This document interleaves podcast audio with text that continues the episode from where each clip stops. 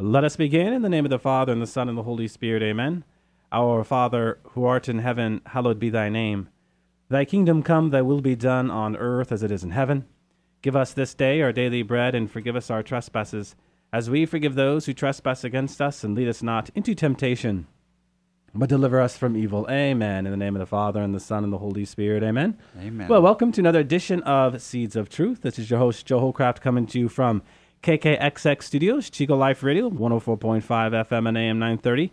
It is great to be with you another Thursday evening where we are set to talk about another special topic. As you know, if you are a faithful listener, each and every Thursday, I respond to a question you send to me, or questions, I should say. Now, this evening is going to be a little different. Uh, I was in the radio station today and I was in conversation with the station manager, Andrew Palmquist, and we got to talking.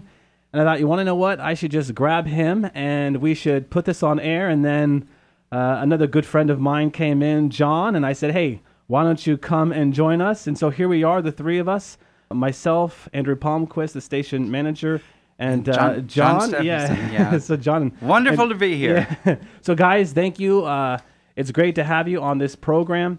Now, part of the reason why I asked you to join me is because, well, the conversation that we had, but also that we've had in the past, it's stimulating conversation. And often it is tied to faith, politics, and the rest. And I know our listening audience is is very much in tune with what's been going on out there. And so, Andrew, maybe you can get us started because when I asked you to join me, you said something that I thought would be a good launching point. Yeah, hi, hi Joe. So I, I said that I, I wasn't sure with the situation, um, specifically with politics, because it, the uh, circumstances are so dizzying.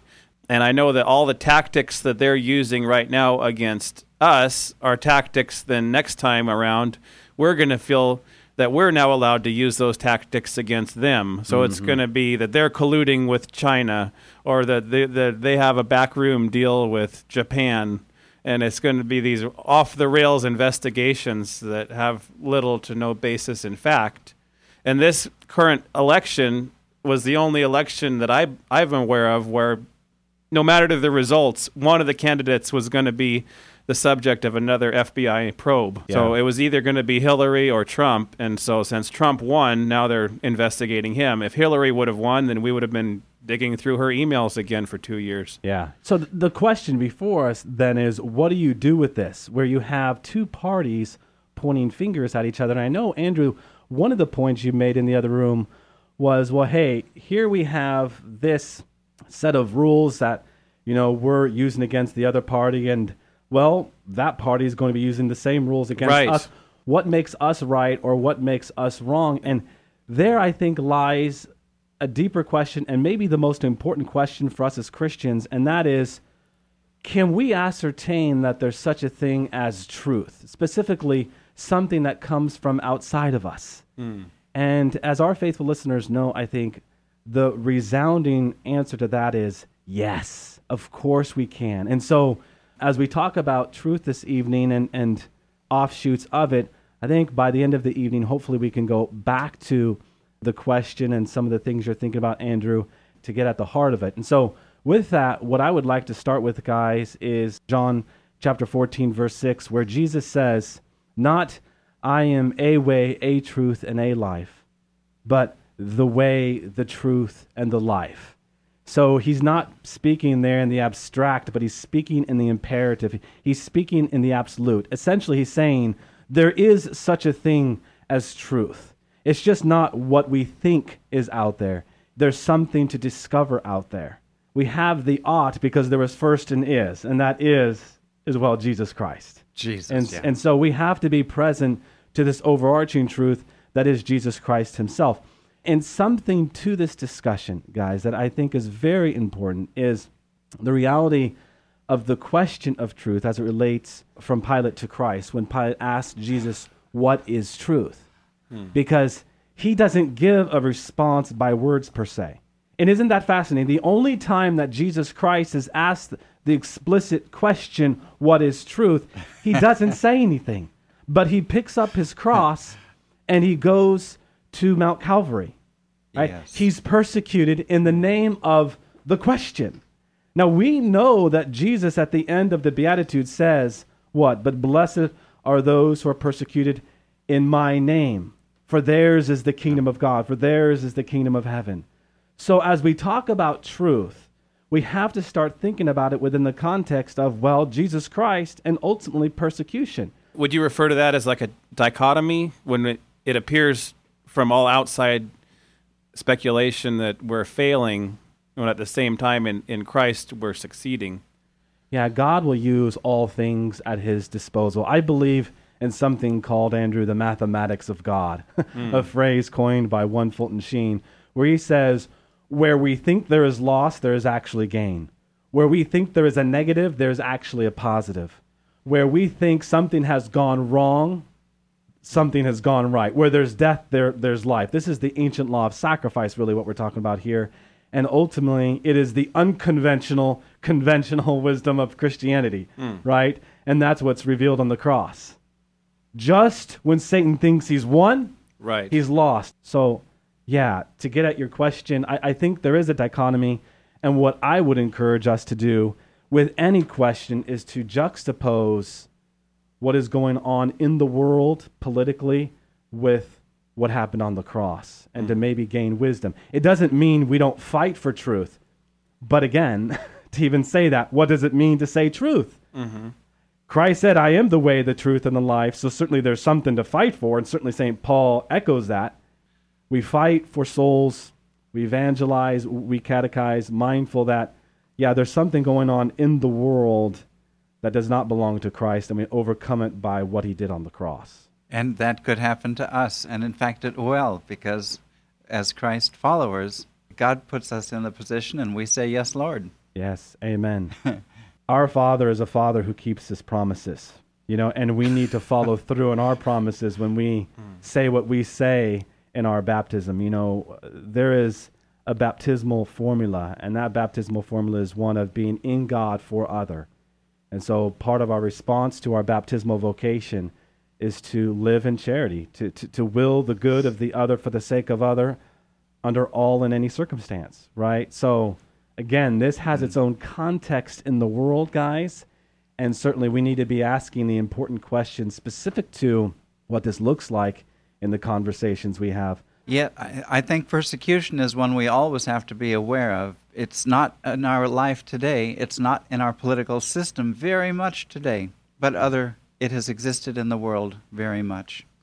Yeah, I mean, we see Christians being persecuted throughout the world. Yes. I would say, though, too, John, that within the United States of America, there is a quiet persecution going on, specific to how the moment a Christian speaks up about their faith, they're condemned. But this is what, again, Jesus promises, right? Yeah. You can no longer pray in, in the public school. And if you do, then everyone's pointing the finger at you. That's being persecuted. So while it not be on the same scale as those who might be persecuted in China, for example, yes. or uh, North Korea, there is another kind of persecution going on. And of course, I know we're all on the same page as it relates to abortion. There's a great persecution of the unborn. And even in discussing this topic today, I'd mentioned whether there were bumpers or guardrails on what issues we want to discuss. I think that some of those bumpers and guardrails should be in place uh, politically so that we can benefit more of a healthy dialogue. Mm. And there should mm. be, hopefully, when, when, the shoe's on the other foot and when we're a little bit down on our luck politically, that we don't go um, rampantly accusing people of things they haven't done just to instigate maybe a couple of a point swing on the next in yeah, the next election. Yeah. So we need some kind of rules. We can't necessarily run around with our heads cut off screaming baby killers at every Democrat. yeah, yeah. But that's yeah. essentially what they're doing now to Trump because of some immigration policy. They're saying that he would rather the children die and starve and that be they be separated from their parents. Well, what you speak to there, Andrew, I think is very important as it relates to having the reasonable conversation. To some degree, this goes back to our initial point about truth itself. Can we put something in the middle that's outside of us that would be a point of commonality? Right. I mean, Peter makes it clear. Give reasons for the hope that is inside of you, he says in 1 Peter 3:15, but do so in what? But the virtues of gentleness and reverence. Mm Gentleness and reverence, those are the virtues that allow the conversation to be had. I have often, guys, spoken of the art of listening, a phrase that has been coined by uh, Pope Francis, certainly employed by others. But the art of listening is really about allowing the person to share their story. Each and every one of us has a story to tell. Now, we might be of the same mind, but even if we are from the same mind, we have a different background. We all have a story to tell. And the only way we are going to be able to speak to that story, no matter what side of the rail you're on, you have to listen to what they say, to where that person comes from. As the proverb says, listen more to speak better. That ties in directly with sharing sharing the truth in love. And some of it is about timing. It's okay to say something, but you need to say it at the right appropriate time. Mm. Amen. If we don't moderate ourselves, then the dialogue is just going to spiral continually and there won't I don't think there'd be any end to it. You're right. I mean, we really do have to be champions of these virtues, these twin virtues of gentleness and reverence in today's time, because otherwise, when the script turns, what is this going to look like? What, what authority are we going to stand on? Mm-hmm. And it seems to be even the way Satan plays games, how he'll twist scripture even when he's en- enticing Christ to sin. Mm-hmm. He would mm-hmm. twist something that's positive and say, But is it so? Is this really true? You know, God, God won't let his anointed strike his heel on a rock. But we will hear those things, and for some reason, it'll click in our primal brains that we'll hear a quick news bite and we'll think, maybe that is true. Okay. Yeah. Maybe there is a big dark conspiracy afoot. Yeah. Yeah. But instead of focusing on more, what more sound minds and sound logic would prevail, what I hear in what you're saying right now, Andrew, is that as we talk about reverence and gentleness, we also have to be attentive to the virtue of recollection, the drawing back. Recently, I've wondered if we are all just so close to a picture that we can't make out its accents and its shape and form. And by that I mean, I think we're all called right now to take just not one step back, but two, three, five, seven steps back to see the picture for what it is. I mean, if I'm going to look at a great art piece, I'm going to take the necessary steps back to appreciate what I'm looking at, to see how one color gives shape and form to another color, how the picture mm-hmm. is complementary to the color. And I can only do that if I take the necessary steps back. Today, in our political conversations, we're so close to it, right? We're not seeing the whole picture for what it is. And I, and I think this is, if I'm interpreting you properly, Andrew, this is uh, some of what you're talking about right now. Just taking a step back, seeing the whole for what it is, espousing towards those virtues of gentleness and reverence. And uh, so, yeah, we not only see the picture for what it is, but now we can then engage the conversation as we ought in those great virtues. That's a part of art, that's a part of life, and, and indeed we do that.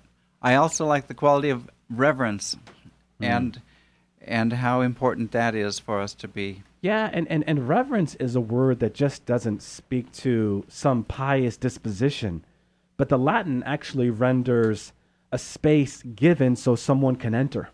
Right? So so reverence as it speaks to piety and how we might be pious before God on bended knee, it does so because the humble disposition brings about a deeper awareness of where God might be working in our life. Well, if hmm. we put this in the context of our conversations, what does that mean? What is Peter saying? Well, to have uh, the disposition of reverence and to espouse towards that virtue is to allow another person in the conversation, Wow. right? Isn't that interesting? That's what Peter's after. Peter's after Yeah. the conversation, just not listen to me, this is what I have to say, but let me hear what you have to say, right? St. Thomas Aquinas once said the first principle of all theology is vulnerability. What did he mean by that? Well, to make ourselves vulnerable to another person's reason. That is to say, to die to the secret judgments of our heart that we might listen to other. And then and only then can we respond as we ought to other. And again, I bring this back to your initial point, Andrew. Here we are in today's very charged political climate. We need to, to reinvigorate these virtues that we speak of, speak to this evening. Do you think that believers or, or people of different political mindset will have the self control when the shoe's on the other foot? Do you think it's easier for us to say right now, because we feel like we're getting a, maybe a pro-life Supreme Court justice, and maybe certain changes are happening on a state level. But if it goes back the way it was, do you think we'll have a hard time moderating ourselves in, in that regard? Did we have that sentiment in the eight years previous to Trump? I feel like we did to an Okay. extent. Yeah, yeah. I think that there wasn't. It could have been a lot worse. And Yeah. in my mindset, I was hoping that Obama would have been more of a Democrat. It's just it seemed like a lot of the promises that he was making, even to his own party, that he would turn around and not keep any of Mm-hmm. those promises. Sure. So I, I wanted to just see somebody where their yes was yes, their no was no. They had a certain amount of trustworthiness or a, a conscience behind the words that they were saying. Sure. Sure. And I think that we kind of got a politician again. Yeah. What I believe that we have, if things go the way it looks like they're going, is that we have somebody with a conscience in, in Donald Trump. to then get to your original question, this is the challenge before us, right? I mean, really, as we're talking about this, this is the challenge before us. But we know human nature that fear motivates. And so Yeah. if they can if everybody can instigate a crowd by screaming fire and telling them that the either the country, the world, their house, whatever is on fire, so let's go run out there and vote the next guy in. It's going to be the then that's the strategy that we'll use next time and it it just it it becomes um, duplicative or it becomes Duplicitous. yeah, Yeah. it's there's no there's no end game. There's no point. There's just, it's just trash talk, mm-hmm. and Yes. it's not not appropriate political discord. But then we don't necessarily want the poli- polished politician that has the right answer to all of our questions either. Mm-hmm. So we, mm-hmm. we need this balance between somebody that has had an actual change of heart and now sees the pro-life message and values as something that they can espouse to and then also you know they'll, they'll give the right questions when they're in a debate and they also follow through Mm-hmm. and right now I don't see that candidate even in, in obama and what he did in the previous eight years mm-hmm. Well said, Andrew. That is, again, the challenge before us moving forward, no matter the circumstances. To the person who comes to me and says, Joe, it's, it's getting so dark out there. Mm. You know, what should we do? Well, be the light that Christ calls us to be because keep in mind, the greater the darkness, the greater the light shines. Mm-hmm. Right? So we have this challenge. A word, you know, challenge comes from Latin provocatio, to call forth, to call out.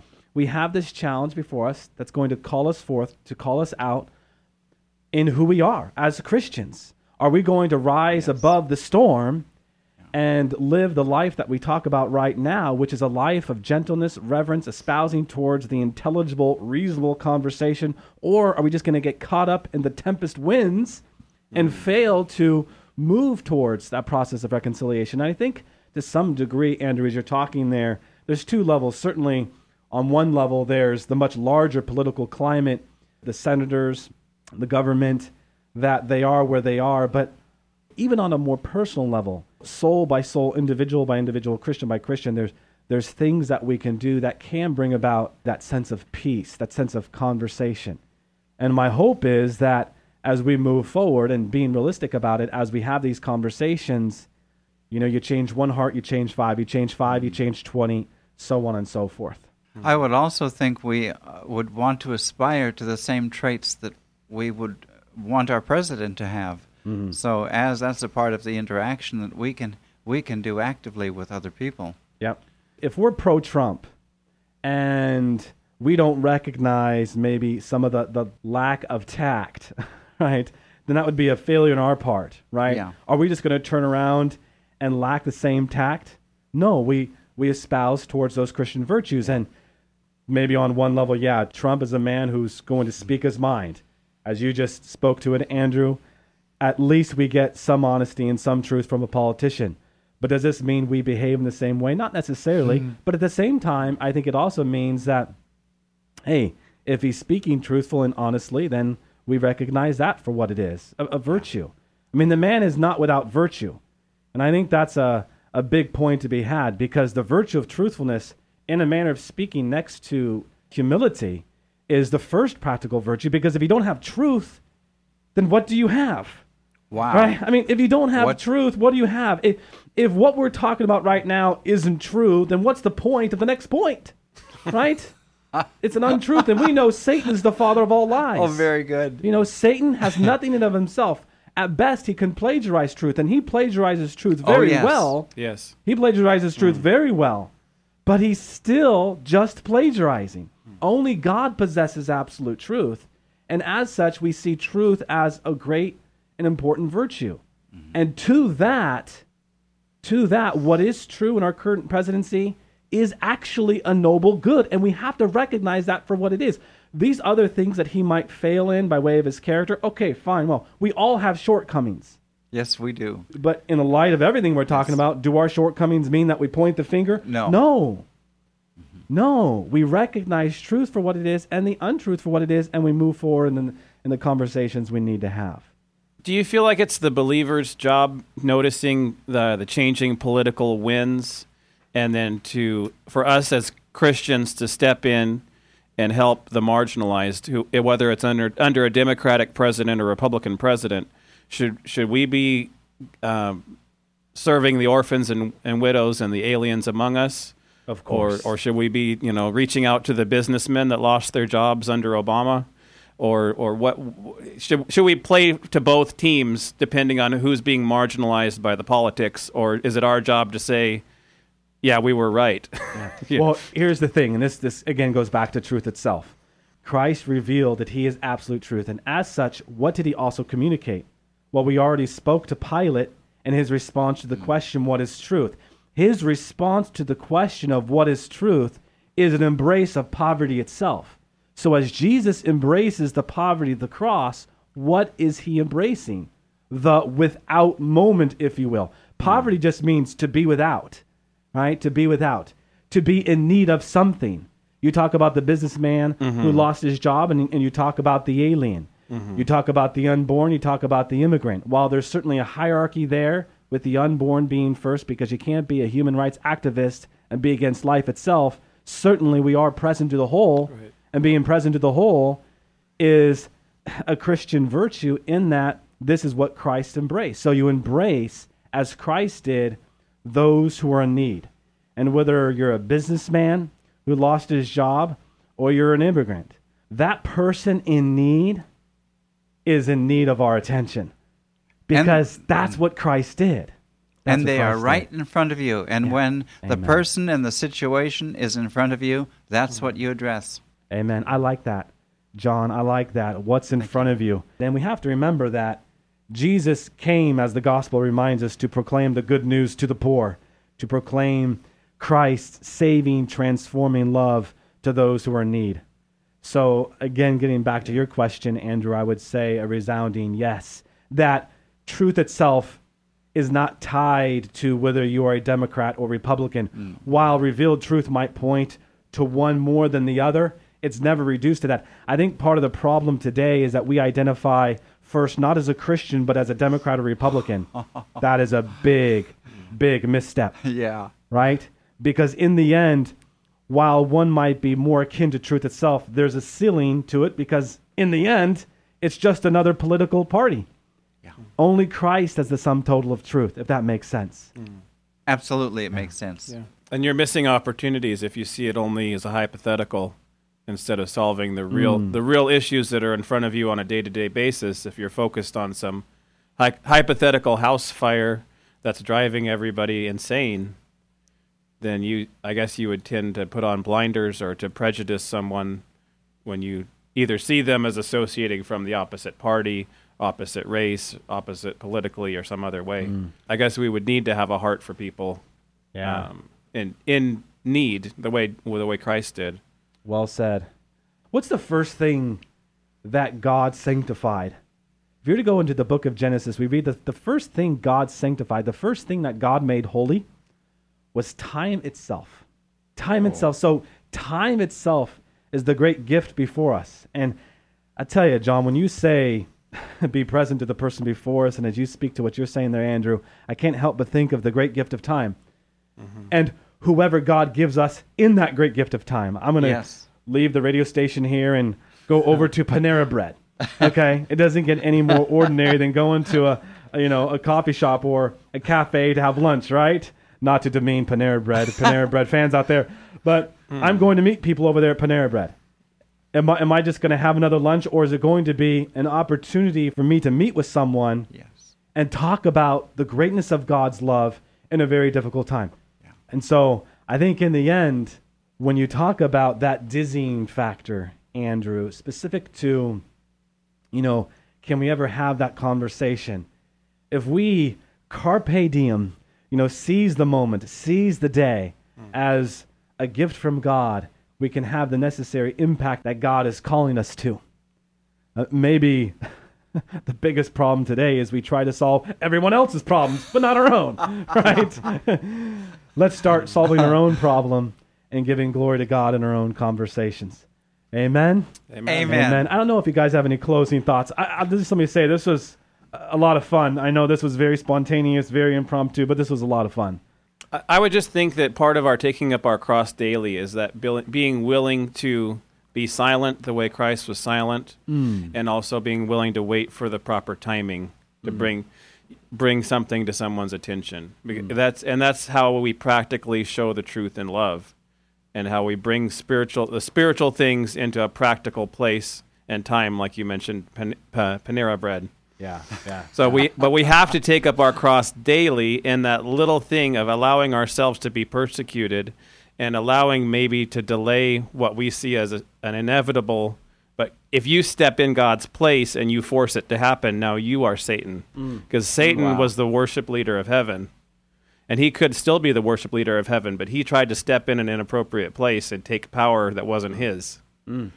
Mm. And ev- and that's that's the the forbidden fruit in all of our life is to you step in place of God and you go make this happen instead of waiting for God's timing to unfold. Beautifully said, Andrew. I don't know, John, if you have any closing thoughts. Bring glory to God through Jesus Christ and with the Holy Spirit. Amen. Amen. I guess my closing thought is just to piggyback you a little bit, Andrew. You know, uh, you speak of silence, and I love that. Silence is a virtue because it's that willingness to not say something when you can say something when God is calling you to listen more so as to speak better. And uh, to have that sense of interior discipline is invaluable today so that the conversations we have, just not in our faith conversations, but also in our political conversations, can go where they need to go, which ultimately, hopefully, is truth itself. Hmm. All right, let us close with a word of prayer in the name of the Father, and the Son, and the Holy Spirit. Amen. All glory be to the Father, and to the Son, and to the Holy Spirit, as it was in the beginning, is now, and ever shall be, world without end. Amen. And God bless you. And amen.